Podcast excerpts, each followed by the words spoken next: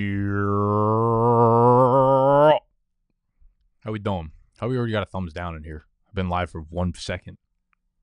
One whole second. We got one whole thumbs down. Not a good ratio. At this rate, we're gonna be banned from fucking YouTube. So I'm wearing a Santa hat. A little hard to miss. Um, here's the thing. Here's the thing. Next Monday, next Monday, uh, is Christmas Day. So, despite my impeccable work ethic, I may not be able to come on here and recap the games for y'all. So, I'm leaving you with my Christmas spirit now. You're getting all my spirit right now. I will have none for you next week. Not that I have Christmas spirit to begin with, but you're getting all I have. So, welcome in those of y'all that are hanging out with me today. Uh, every Monday, we do the recaps of what happened in the NFL the week prior. This upcoming week's a little wacky. All right. This upcoming week's a little wacky from a scheduling standpoint. Um, we have normal Thursday night game, Saints at Rams. Then we have two Saturday games, Bengals at Steelers at 4:30 Eastern time, of course, and then Bills at the Chargers, a Peacock exclusive. Peacock really thought that shit was going to hit. I'm just not going to watch that game. I'm just I'd rather just go out. Peacock thought like, "Oh, let's buy an NFL game. Chargers, Justin Herbert versus Josh Allen." Here's the problem with that. Justin Herbert sucks. Even if he was playing, I don't care about that matchup. But he's out, and now I don't care about that matchup even more. Peacock Peacock thought they were going to fucking sl- slide in there. No no fucking that's what she said, no pun intended. It wasn't happening. They weren't slipping in. I wasn't dropping my panties for that game on fucking Peacock on a Saturday night. No, here's the thing. Here's the all right, listen. Sunday also have a whole slate of normal games on Sunday, but then on Monday, Christmas Day, there's three games, which is kind of low key like two things here. Electric one, because the NFL just really sh- just slid in here and just like inserted their manhood on the NBA. I remember like probably not even five years ago, M- like Christmas Day was all NBA. It was just an NBA slate of games, and they might still do it. I don't even know at this point. But the NFL was like, "Fuck y'all, our game now." So they take a one to four and an eight o'clock game, and they know we're watching that shit. So the Raiders, Chiefs, Giants, Eagles, and Ravens, Niners. What a fucking game at night um, that we're gonna have on Christmas. So they just slid in, and they're like, "NBA, we don't give a fuck. We don't give a fuck about you and your weak crew. What you gonna do?" When the NFL come for you. So uh, a little a little wacky of a, uh, a schedule we got going on here. Week 15, there were a a ton of huge fantasy days. I mean, just ripping through some of the names. You had Ty Chandler, Jordan Addison getting it started on Thursday, Jahmyr Gibbs, Amon Ra, uh, Chris Godwin if you're in PPR league. We have Mostert, Jalen Waddle, rip some big games off, Rashee Rice, Kyren Williams, of course, Terry McLaurin, Cooper Kupp, Christian McCaffrey, Trey McBride, uh, Deebo Samuel again, James Cook. I mean, this was a huge. If you didn't drop like a buck forty, a buck fifty, you kind of just had no chance in most of your playoff matchups this week. Luckily for me, I'm a great guy, and with being a great guy, I have great seating in my playoffs. I realize I only played in a handful of fantasy leagues this year. A lot of y'all might think that I probably play in like 20, 25, 30 leagues. The problem is with making so much content about it, I don't have a lot of time to like really focus on leagues. So I upped my number of best ball teams and I do some of those drafts, but I'm in I'm in two redraft leagues and I'm in three dynasty leagues and that's it. So I'm in five altogether and I'm in the playoffs for three of them. Uh in the playoffs for three of them. I had a buy in one of them and I won both of my matchups this weekend in my two playoff matchups. So we advanced and we were in the semis for three of them. There was a year, uh, like three years ago, I think it was the COVID year, where I was playing. I was playing in five leagues, whatever, however many leagues I was playing in. I made the championship in every one of my leagues, and I lost every league championship. It was dead. Like you couldn't, you couldn't try to be that fucking piss poor in the championship week. I didn't have to try; it just happened. Um, anyways, it was a good weekend. It was a good weekend for me outside of the Atlanta Falcons, which I just like can't. I just can't. I just I just cannot You know, like I just can't. I feel like a 14 year old girl saying, like, I just can't. It's giving, you know, like I just fucking can't. It's not giving, it's giving me a fucking hemorrhage. That's what it's giving me. You motherfuckers. All right, we're to jump into the game zone, recap them game by game as we always do. You know what it is, you know what it be. Hang. Let's get the games up on here. Let's get the Yamra right up on me.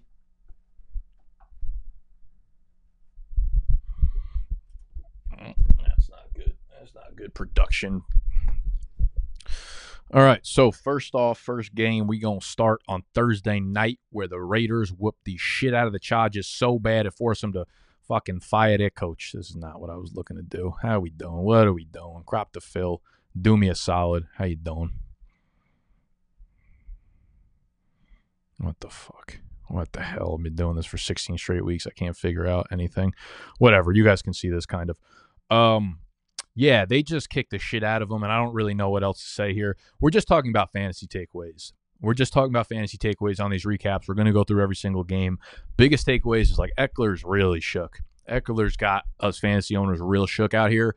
And one of my leagues where um, I have Ekeler, he's like my RB three actually because I have like CMAC and Alvin Kamara, and then my flex spots. I got a lot of like appealing flex possibilities. You know, I got guys like Courtland Sutton and Trey McBride and even like David Njoku. I'm thinking about starting over Ekeler next week.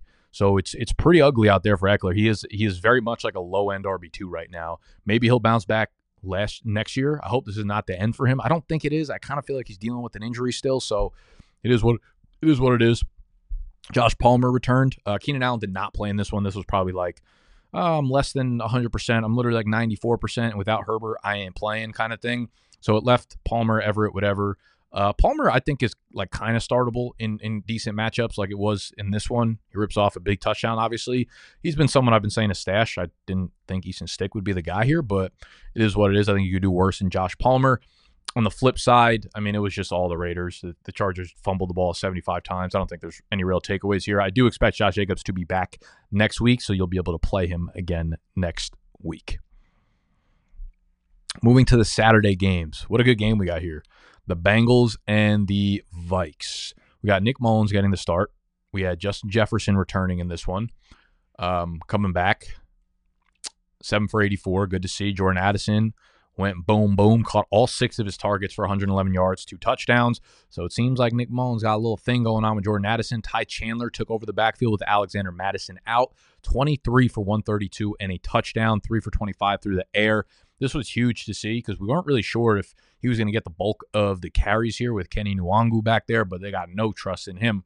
So I, I think Mattison will probably be out for an extended period of time. I think it was a high ankle sprain he was dealing with. So that being said, Ty Chandler is a, he's going to be like a nice, nice start for your fantasy playoffs um, for the next week or so, as long as Alexander Mattison is out, because they got no problem running the offense through him. But good to see Hockenson ate a little bit, Jefferson ate a little bit, Addison ate a lot of bit. Um, that's really the only fantasy relevant players in this one.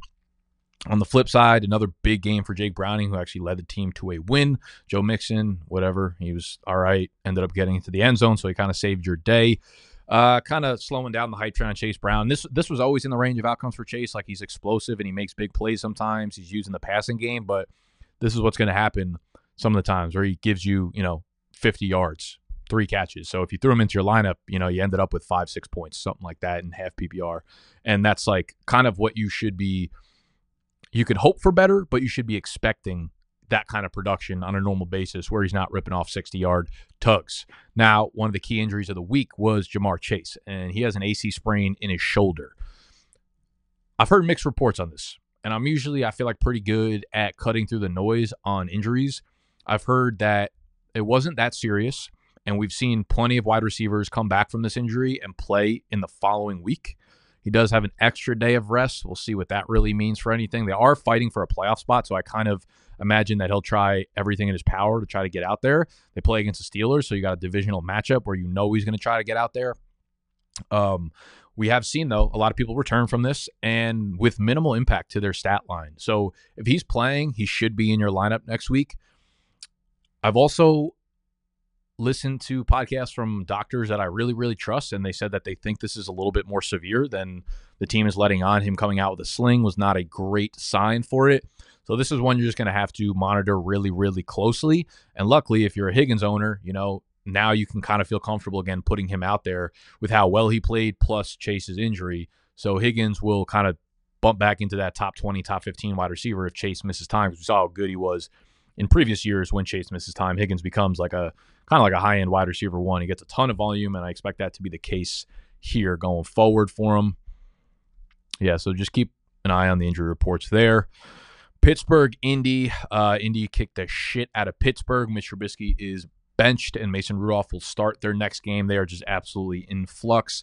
Warren and Najee continue to do their best impressions of fucking shitty RB3s that you don't really want in your lineup. Jaylen Warren did catch a bunch of passes, ended up with 15 touches, uh, nearly 70 yards, five catches. So, like PPR, I guess you didn't absolutely shit the bed.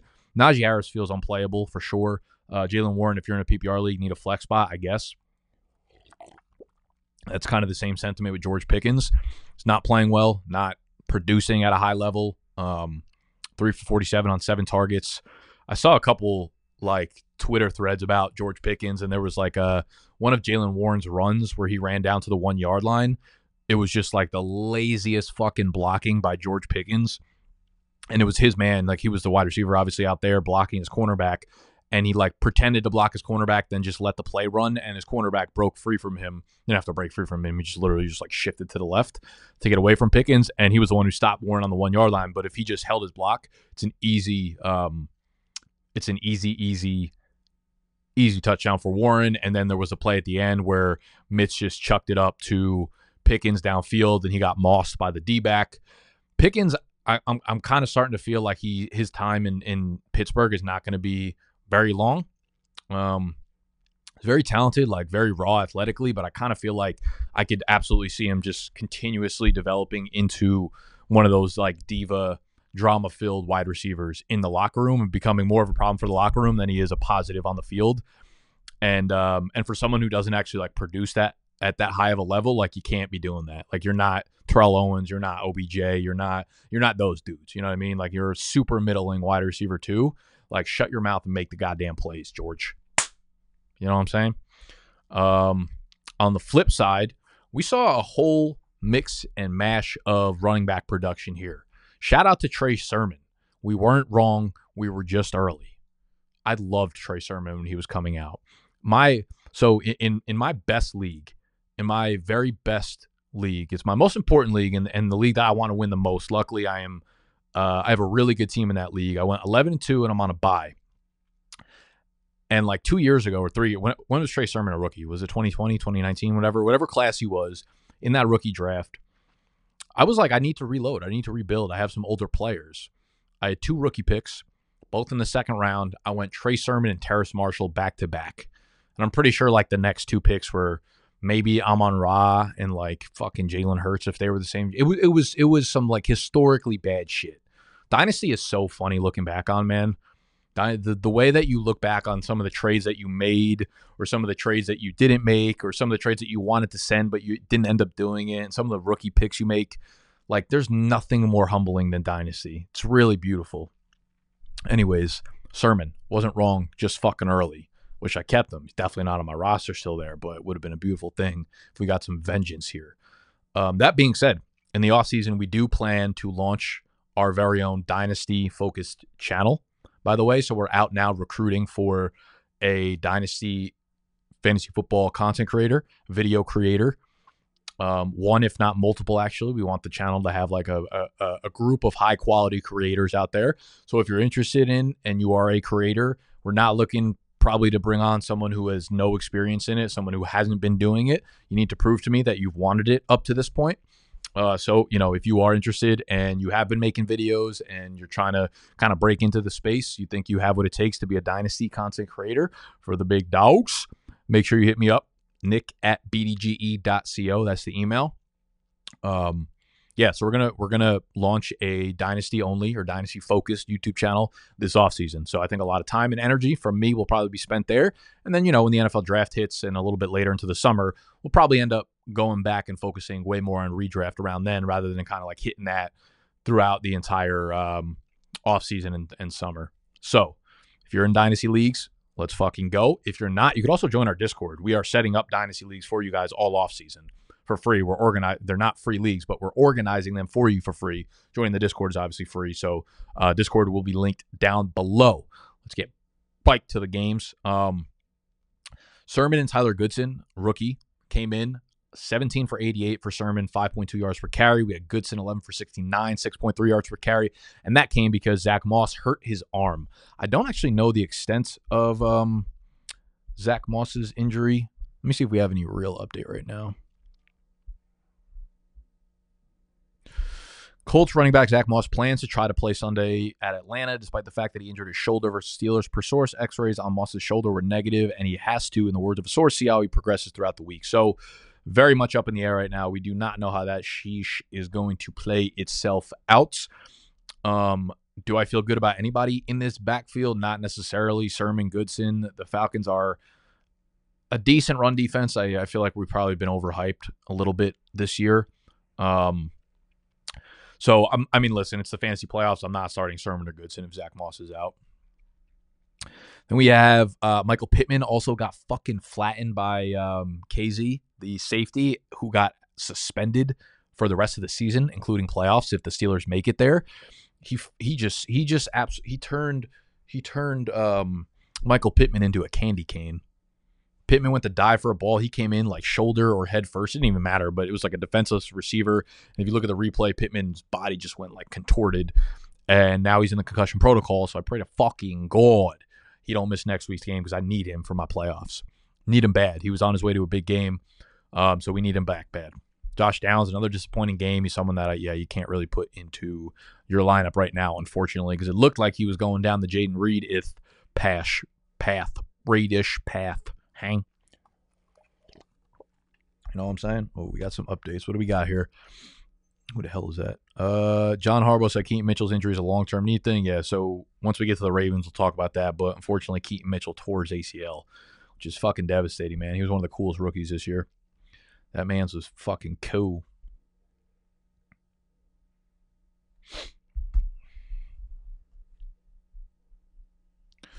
Let us proceed to the Lions and the Broncos. My dumb fucking ass was all over the Broncos plus four and a half. I'm like, you guys are kind of good, right?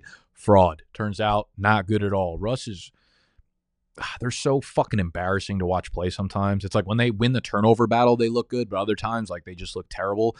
And the Detroit Lions looked awesome in this one. Like, look at this. Just look at this chunk of the box score right here. This is a goddamn thing of beauty. This is the Picasso of Ben Johnson. Jahmyr Gibbs, 11 for 100 and a touchdown. Dave Montgomery, 17 for 85. Not to mention Jared Goff, 24 completions, five of them touchdowns, 278, 8.2 yards per attempt. Everybody was out here eating, especially Sam LaPorta, five for 56 and three fucking touchdowns. My lord. And also Jahmyr Gibbs, another receiving touchdown. So me and JMO made a video last week. If you guys have not seen it yet, predicting who the top 12 draft picks of next year are going to be. It was one of our more popular videos in, in uh, recently on the channel. Uh, it was kind of fun little exercise to look forward to next year. And it was partly like predicting what the draft picks are going to be, partly ranking our guys. And Jahmyr Gibbs is going to be a top five ranked running back next year in fantasy. There's no doubt about it. I would be very, very surprised if he does not come off the board in the top 12 picks of fantasy drafts. The dude has just been everything and more as advertised uh, from a top 12 pick in the NFL draft. He's he's been so good. Even on he is like the the those guys where you're like, oh, they only need a handful of touches to be really good. Very rarely is that actually true, but you see that with dudes like De'Von Achane and Jahmyr Gibbs. Like in this one, 13 touches gives you over 100 yards from scrimmage and two touchdowns because he is so explosive. So good for y'all that have him in Dynasty. Good for y'all that have Sam LaPorta in Dynasty. I love this young crop of um, tight ends that we got coming up. I'm having I'm I'm doing my dynasty rankings right now. I'm revamping them for the offseason, which will be another thing that we offer to y'all. Uh, if you are a big dog member, bdge.co, our dynasty rankings, our first official dynasty rankings, will be live as soon as the season ends. We'll have our 2024 rankings if you do best ball and stuff live. If you are a big dog member, bdge.co. And I'm having a really hard time ranking anybody above LaPorta and Trey McBride in my dynasty tight end rankings. I have Hockenson up there probably two, just because he's relatively young. But like Andrews and Kelsey, I have behind those guys. Kincaid's there, but I still like worry about their stupid fucking game plan with Dawson Knox. We see games where he disappears like he did on Sunday when Dawson Knox plays. Like Knox is not even involved, but as long as he's playing, he like disappears a little bit. Um, so I'm, I'm, you know, it's hard not to be all in on those dudes. Not a hot take, obviously. On the flip side, uh, just disappointing day all around from kind of everybody in this backfield, everybody in the receiving corps. Jerry Jeudy did bust off a big play. Courtland Sutton cons- seems to be consistent every single week, either by air or just getting into the end zone. So you could start him as a wide receiver too every single week. I don't know if I trust anybody else. Javonte Williams, I think normally he's super trustable as like an RB2 with some upside, but in this type of game script where Detroit got up 21 nothing in the second quarter, uh, you're going to have problems finding any success on the ground. Brown, Chicago. Here, here's the first fucking thing I will say. Joe Flacco, 374 and two touchdowns, three interceptions. He didn't play well, but he ended up like getting it done by the end of the um by the end of the game because in the fourth quarter they needed a lot of garbage points and he ended up winning the game for him. Here here's what I'll say. If if we had swapped out Joe Flacco, just his name in the box score or what he's doing on the field with Deshaun Watson, people would be clamoring that Deshaun Watson is back. The if if Deshaun Watson put up the statistics that Joe Flacco has been putting up in the last three, four weeks, however many games he's fucking played at this point, people would be saying that Deshaun Watson is back. It's just a testament to how awesome Joe Flacco has been. And he's got them fighting for a playoff spot. Nine and five right now, probably going to get that playoff spot. It's just been cool to watch. And it equally makes Deshaun Watson disappointing. It's like equally cool to watch Joe Flacco as it is equally like pathetic of what Deshaun Watson has done this year. Because I'm telling you, if Watson had put up anywhere near the numbers that Flacco has been, everybody would be like, "Yep, I'm good with Watson. Watson is here. Watson's back. You know, he's just getting the rust off, etc." He had like that last game he had before he went on season-ending IR. Everyone was like, "Oh, he like came back." He didn't even look good in that game. He didn't even do shit. He just put up a big stat line, but he didn't even look good in the game. I'm really fucking worried about Deshaun. And Justin Fields, 4.2 yards per attempt. This is a tough game. Obviously, a really tough defense. Started off looking pretty good, but could not get there. Uh, disappointing day all around for the entire backfield. DJ Moore only four for 52. I do expect to bounce back. I like how Chicago's playing, man. They are they are legitimately one of the toughest defenses in the NFL. They're playing against the Cardinals next week, the Falcons. So realistically, they could fucking win out if they wanted to. I'm I'm really intrigued to see what they do this offseason. I think more likely than not, they clean house with the um with the coaching staff, and I wouldn't be surprised if they moved on from Fields either, to be honest. As far as his backfield goes, you cannot trust anybody here. Roschon, D'Onta Foreman, Khalil Herbert. Uh, you're not you're not playing anyone there in your fantasy football playoffs. Um, in this backfield, Jerome Ford, eight for 20. Kareem Hunt, seven for eight. Again, the Bear, I'm telling you, the Bears are like elite on defense on both the run and the pass since Jaylon Johnson came back in like week six. And then they brought in Montez Sweat. They've been so good in in every aspect of football. So it's really hard to play players against them, and it's really hard to have success against them as opponents. Uh, but the Browns get the Texans next, which is a little bit lighter on the defensive front. Um, so you could play Jerome Ford again as probably like a low end RB two. Cooper, big game. David Njoku's been fucking absolutely eating. Ten catches on 14 targets, 104 yards, a touchdown. They're getting him super involved uh, and, and, they're like forcing the issue, right? Like it's it's not as much like Trey McBride out there making plays, catching ten balls because he's just willing himself to fucking victory. It's like they're they're they're they're writing up a bunch of screenplays. They're they're like getting the ball in his hands intentionally. Um, so Njoku's someone that I feel is a very very strong start right now. Buccaneers, Packers, Baker Mayfield went fucking crazy. Uh, Rachaad White went fucking crazy. Chris Godwin went crazy. The fucking cone himself. It's insane. The one team I have Chris Godwin in, it's one of the redraft teams I was in the playoffs for. Luckily, I I've started Chris Godwin every single week up to this week. And then I saw Curtis Samuel on the wire, and I'm like, there ain't no fucking chance. I'm starting Chris Godwin in the playoffs. This game happens. He goes 10 for 155, 20 points sitting on my bench. I end up picking up Curtis Samuel. Thank God that man scored that touchdown at the end of the game, put up 18 because I won that matchup by like seven or eight points. And I would not have won if Samuel didn't catch that last touchdown. I would have lost because Chris Godwin's cone ass. finally had a big game. I, I feel like nobody started him. And this does not make me feel any better about starting Godwin going forward just because he's been so inconsistent up to this point. But they get the Jaguars that you could throw on. They get the Saints who have been whatever. And then the Panthers, I think the fantasy playoffs will be done by that point. Um, so Godwin, in my eyes, is still very much like a squeaky wide receiver three that I don't feel good about. Rachaad White, high end RB1 still. Mike Evans gets into the end zone. Relatively good fantasy day. On the flip side, we got Jordan Love, Aaron Jones in his first game back. Got more work than I think they wanted to give him, but A.J. Dillon was ruled out. 13 for 53. He looked good in the beginning of the game that kind of went away from it. Um, Tucker Kraft looks good, man. 457 and a touchdown. In one of my dynasty leagues this year, I had um, I had almost no draft picks, I don't think. I'm trying to remember who I picked. I know I had I had like two fourth round picks maybe or maybe I don't remember what it was, but I remember like a large majority of the draft capital I had in rook in, in one rookie draft. A tight end premium league. I took Musgrave and Tucker Kraft because I felt good about the position being useful in the Green Bay offense, and I didn't know who was going to hit. Obviously, Musgrave got the first crack at it because he got the earlier draft capital than Kraft, but they took both of them, and I don't I don't know that I would say like Musgrave has been better than Kraft this year. I would not be surprised if Kraft has like kind of carved out a real role here. Maybe next year takes over as the one. Like Luke Musgrave, I, he got a lot of hype, and he almost sold me. Coming out in the draft, like I go very in depth with the rookies throughout the offseason. I'm watching tape, I'm crunching numbers, I'm doing the goddamn thing. Luke Musgrave really like I didn't I didn't love him. I thought he was more Mike Gesicki than like a real NFL tight end. I thought he was more athlete than he was good player. Tucker Kraft, I kind of get the feeling that he fits into the traditional tight end mold more than Luke Musgrave. Easy to say now, hindsight is 2020. But even if you're looking at the rookie draft guide that we write up every offseason, where we go in depth on every player, that was my take on Luke Musgrave. Um, I wasn't like in love with Tucker Kraft but I did like him as much as Musgrave. But the draft capital obviously kind of moved things around. Jayden Reed, another big game, six for 52 and a touchdown.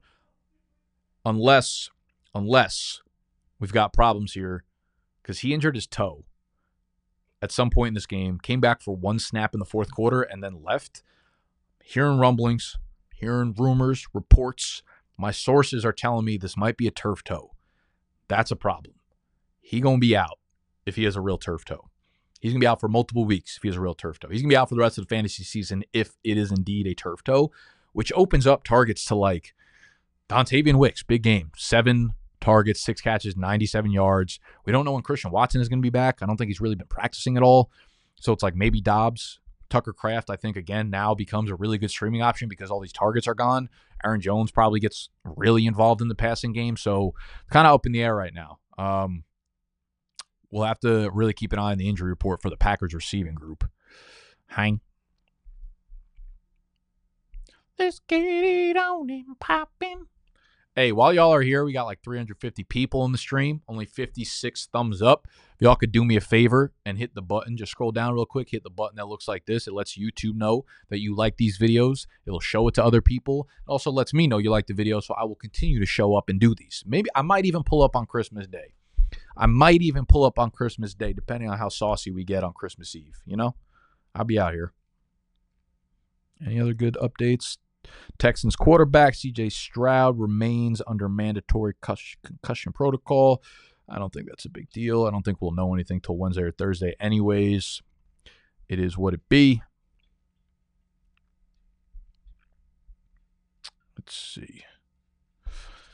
Okay. Uh Houston, Tennessee, just a fucking disgusting game from Tennessee, man. Was also on Tennessee minus three. That shit looked good like all game until the very end. Case Keenum leads them to a score or a, a win. I'm sorry. Excuse my fucking dumb ass. Uh, Singletary, monster game, 26 for 121 on the ground. Also catches four passes for 49. So you're talking about 170 yards from scrimmage for Singletary. Good lord. All right. So you can like I guess confidently start his ass every single week. It was weird because they're flipping back and forth between Pierce and and Singletary, but Singletary seems to clearly be the guy. And if CJ Stroud clears the protocol, and I think they got a nice schedule going forward too. Okay, maybe I lied. Browns Titans not great against the um Oh, they play Titans again. Not great against the run, but this is what he just did to the fucking Titans. So, with that being said, Singletary, balling, Noah Brown. I've loved Noah Brown, and this should have been like an easy call. I just I was just scared off because I thought Davis Mills was going to start, and then all of a sudden it was like Case Keenum starting. Not that it made me feel any better about Noah Brown, to be honest with you, but with um, Tank Dell out, obviously, and Nico Collins out, Noah Brown becomes like the clear wide receiver one there. And if that's the same setup next week with CJ Stroud, even against the Browns, I feel relatively good about Noah Brown as like a high end wide receiver three. Dalton Schultz, you got to like as well. Um, so I think you could start Schultz. I think you could start Singletary. I think you could start Noah Brown. I think you could start pretty much anyone that's like playing a lot of snaps in this offense with CJ Stroud back. On the flip side, Will Levis, I think, suffered a high ankle sprain, so he might be out for a minute. Uh, Derrick Henry had a, just like a just like a, a maybe you should retire type game here. 16 for 9 on the ground. This used to be like the playoff clinching game. We have Derrick Henry versus the Texans. This is where he goes for 200 yards and single handedly like wipes you through the playoffs. Not the case here. Not great. Uh, 16 for 9 on the ground, four catches for one yard. So you're talking about 20 touches for 10 total yards. I don't really know what to tell you there. Um, yeah, Derrick Henry has kind of just been what he's been the last month. He's like a low end RB2 that's getting volume, but like he ain't doing shit with it. Now it's like with Henry, it's almost like matchup dependent. It's like you're going to need him to get on the goal line multiple times for him to have a good fantasy day because he's not ripping off those, you know, 40, 50, 60 yard runs that we have become really accustomed to for the last half decade. So not great. Um, not great anywhere else in the receiving room. As you could see, Burks, Moore, all these guys, D Hop, terrible game. So I mean, nine targets, good to see on 26 attempts, but these are the type of production woes that come when Will Levis is yo quarterback. So all like D Hop, I guess you could start him if you're desperate, but no one else to get into my lineup here. Dolphins and the Jets. This was a shit show on both sides or both sides of the ball for New York. Um, yeah, not great. Tua, good game despite not having Tyreek Hill, which was good to see for Tua owners. Um, Raheem Mostert sets the record for most touchdowns by a Miami running back. I think he's up to 18 rushing now and two receiving. Like just this will be a this will be a season I I will never forget because I was really high on him in the summer. This will be a season people remember for the fucking ages. When they talk about like one hit wonder goat seasons, Raheem Most goat, goat. Don't forget about him. Don't forget about Raheem Mostert ever. He will go down as a king in my book. Tyreek Hill didn't play in this one, which I was happy about because the only league I got him in, I had a buy in. So I'm like, nah, don't push through. Rest. Be ready to bowl. Be ready to go against the Cowboys next week. All right. Let's ball. Now, Mike, I'm excited for that game. I think it, it's the Dolphins Cowboys next week, if I remember correctly. And why I'm excited if I'm a Dolphin guy or if I have, you know, Mostert, Tua, Achane, Waddle, Tyreek, whatever, whatever, whatever, is like we just watched the Bills absolutely fuck the living daylight out of the Cowboys. I feel like Mike McDaniel is going to be able to just turn the film on and be like, yep, this is what we need to do. Now, most of it was on the ground, so I guess maybe that's not great for Tyreek Hill and, and Jaylen Waddle. But I think just based off the way that they just got their ass beat, and the Dallas has had games where they've gotten their ass kicked before this season. So I think it'll be relatively easy for a dude like McDaniel to kind of point out where their weaknesses are. And I wouldn't be surprised if we saw a really big game from the Miami offense for that reason. So Tyreek Hill should be back next week. They expect him to play, starting him as a high end wide receiver one. Waddle, the big game without Tyreek Hill, you're still starting Waddle, but like this doesn't mean I feel like he's getting hot right now. He could be getting hot, but like I'm still looking at him as more of like a a low end wide receiver too, what he's done pretty much all. We have a sample size of the entire season. Let's not just look at one fucking week right now. Let's not break character right now. We're in week 16. This is where everything matters. So don't break character. Raheem Mostert, GOAT. Uh, De'Von Achane against the Cowboys again. I, I am super willing to put him back into my lineup. I think Achane will have a nice little bounce back game next week. Chiefs, Pats. Yeah, uh, nothing much to take away here.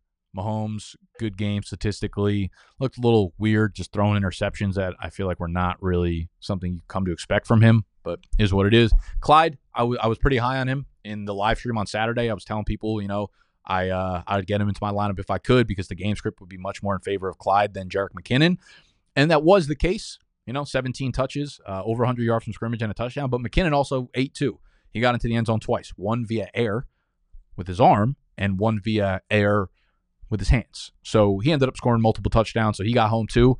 Um, but this this always felt like a Clyde game. Rashee Rice fucking balled out, nine for 91, a touchdown. Season high in snap count. I think he played like 93% of the snaps, so that's huge. Rashee Rice is like low key, low key, low key, like kind of a league winner right now for y'all.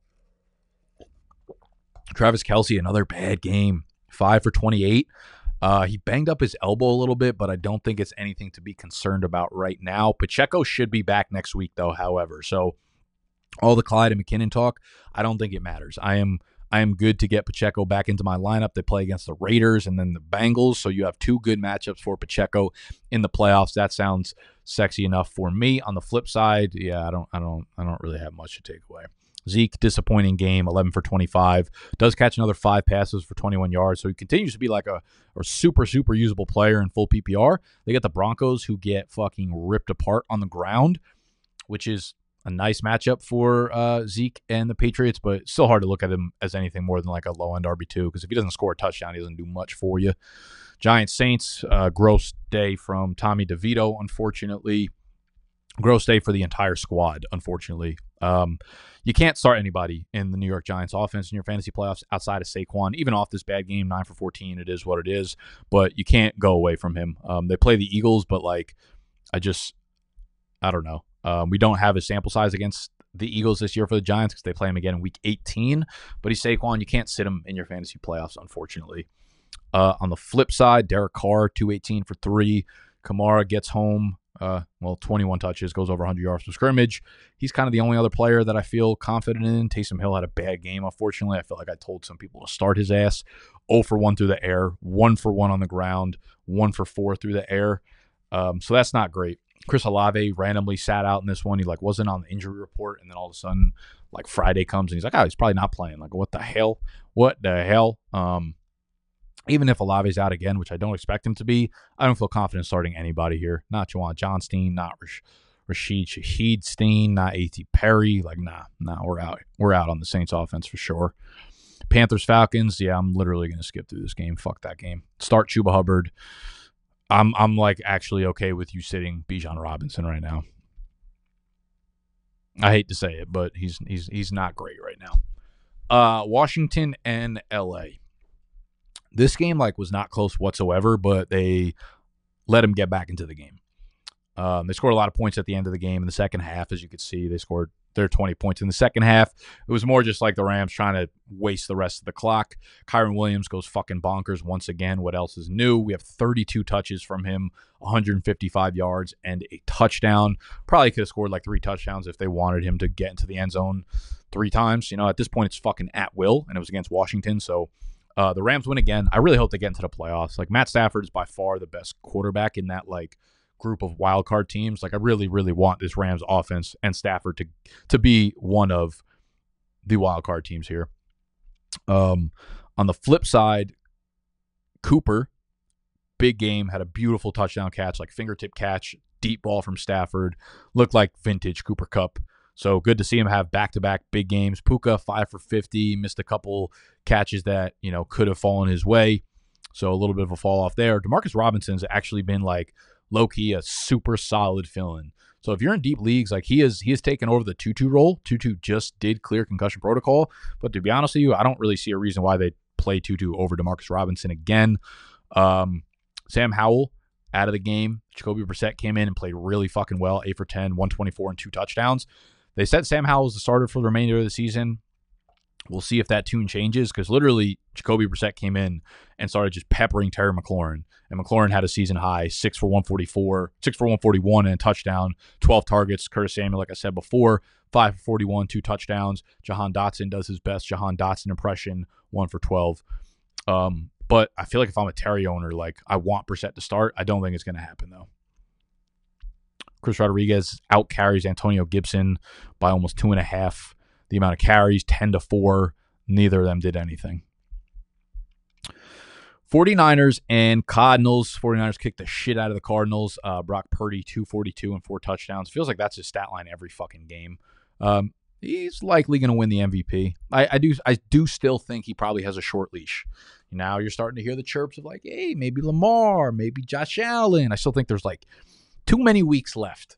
There's still three games left, so like anything can happen still. Brock Purdy's leash is not that long despite how perfect his stat lines have been and how perfect he's been playing. I do think the NFL would do some good by fucking pushing that narrative. You're like, you're telling me the last pick in the fucking NFL draft's about to be the MVP of the league? Think about what that says to all NFL draft prospects. Like, that's a crazy fucking storyline. I'm surprised they're not like pushing that motive more, that narrative more, I should say. Um, and if he doesn't get it, should it be Christian McCaffrey who goes for another fucking three touchdowns and almost 200 yards, 185 yards ish from scrimmage? Uh, that dude is unbelievable. Purdy came out after after the game and he's like, "Dude, I think Christian McCaffrey should win it." It's kind of funny uh, press conference afterwards, but like, also don't really blame him. Don't really blame him. Um, Kyle Shanahan is just like he he might be the goat. He might be the goat. If you think about like his coaching resume, he made Matt Ryan into the MVP. And I get it, Matt Ryan was good, but Matt Ryan was never MVP good. He was never like Drew Brees, Peyton Manning, Tom Brady, Aaron Rodgers level of good. He was always good. He was always like borderline top 10. On a good year, you you might be arguing him into top eight. On a bad year, you might be like, ah, he's flirting with top 12, top 10 maybe. Now Kyle Shanahan keeps doing this. And his, like, I can't believe we let him fucking walk. What are we doing? What are the Falcons doing? Oh, makes you want to throw up sometimes thinking about what we do. Um, Deebo though, over his last three games, has scored seven touchdowns. Holy fuck, he's good. Holy hell, this man is good.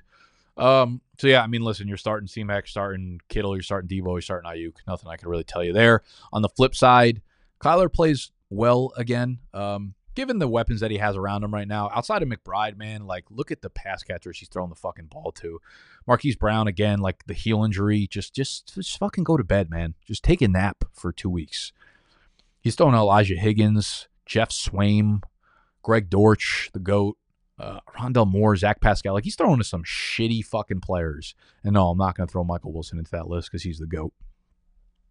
James Conner did well though. Uh, Emari Demercado busted off a long run too. So they got some success. They had some success through the ground, 30 for 234 and uh, 7.8 yards per carry. But like game script, just they they were kind of able to do that because no one gave a fuck on the other side of the ball.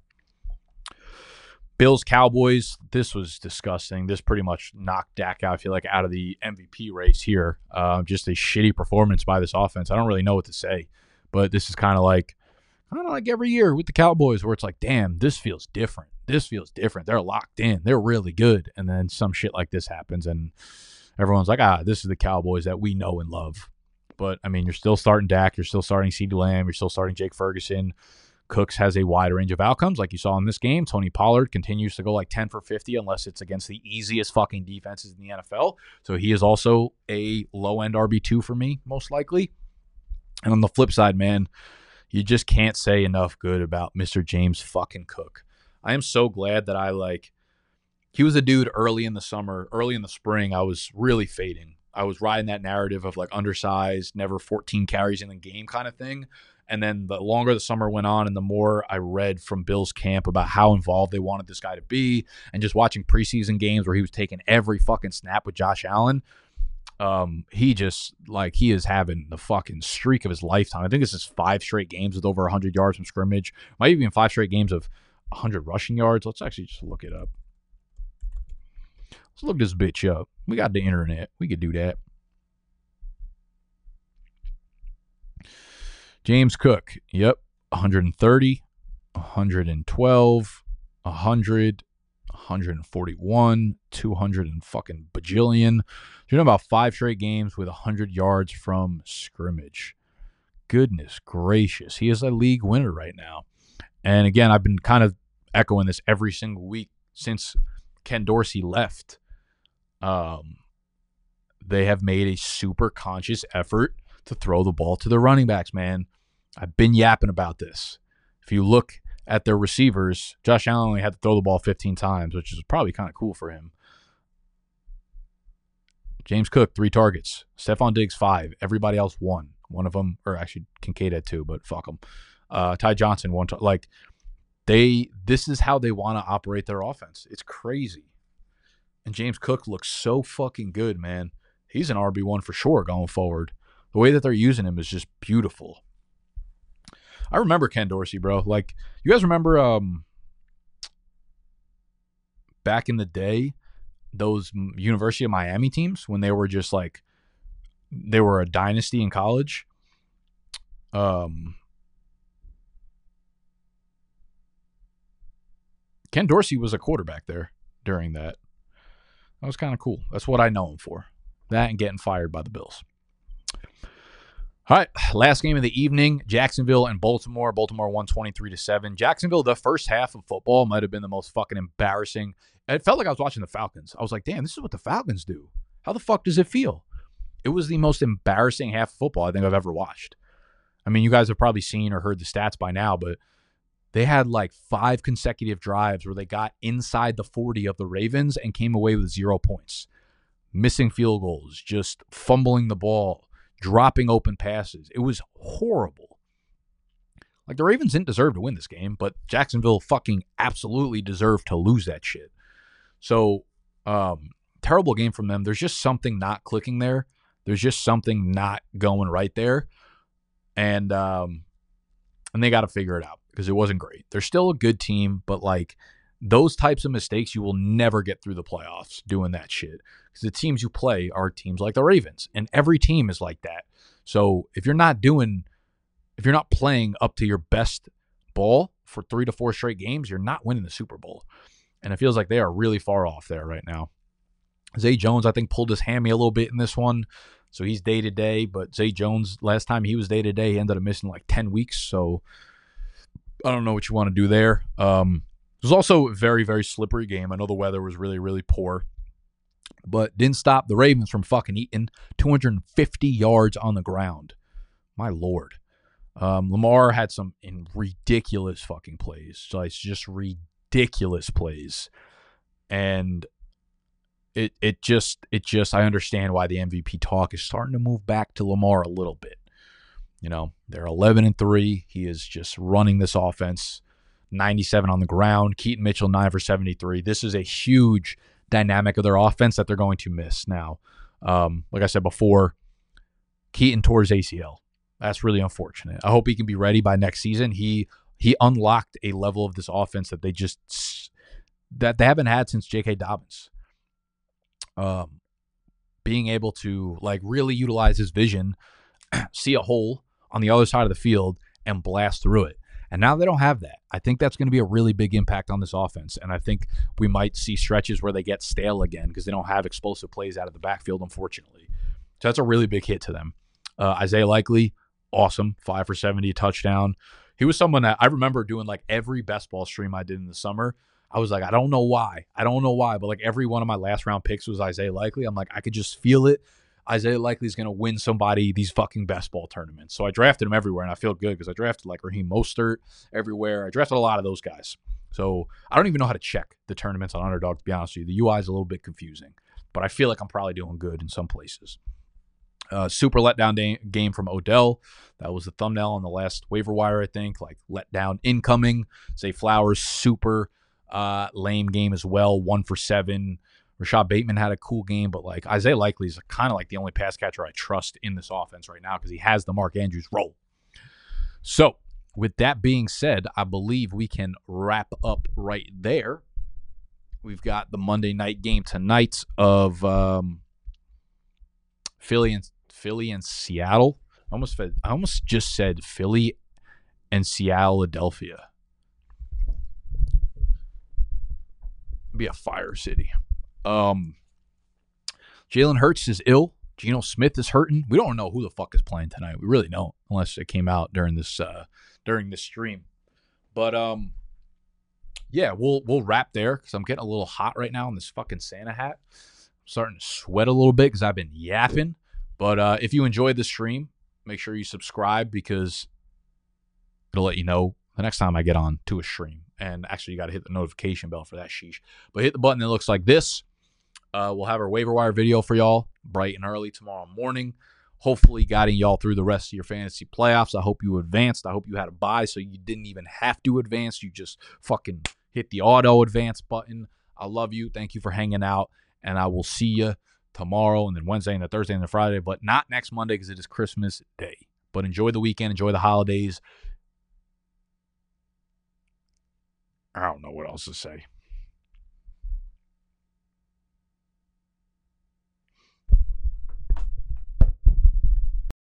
This is the story of the one. As a maintenance engineer, he hears things differently. To the untrained ear, everything on his shop floor might sound fine, but he can hear gears grinding or a belt slipping. So he steps in to fix the problem at hand before it gets out of hand. And he knows Grainger's got the right product he needs to get the job done, which is music to his ears. Call, clickgrainger.com, or just stop by. Grainger, for the ones who get it done.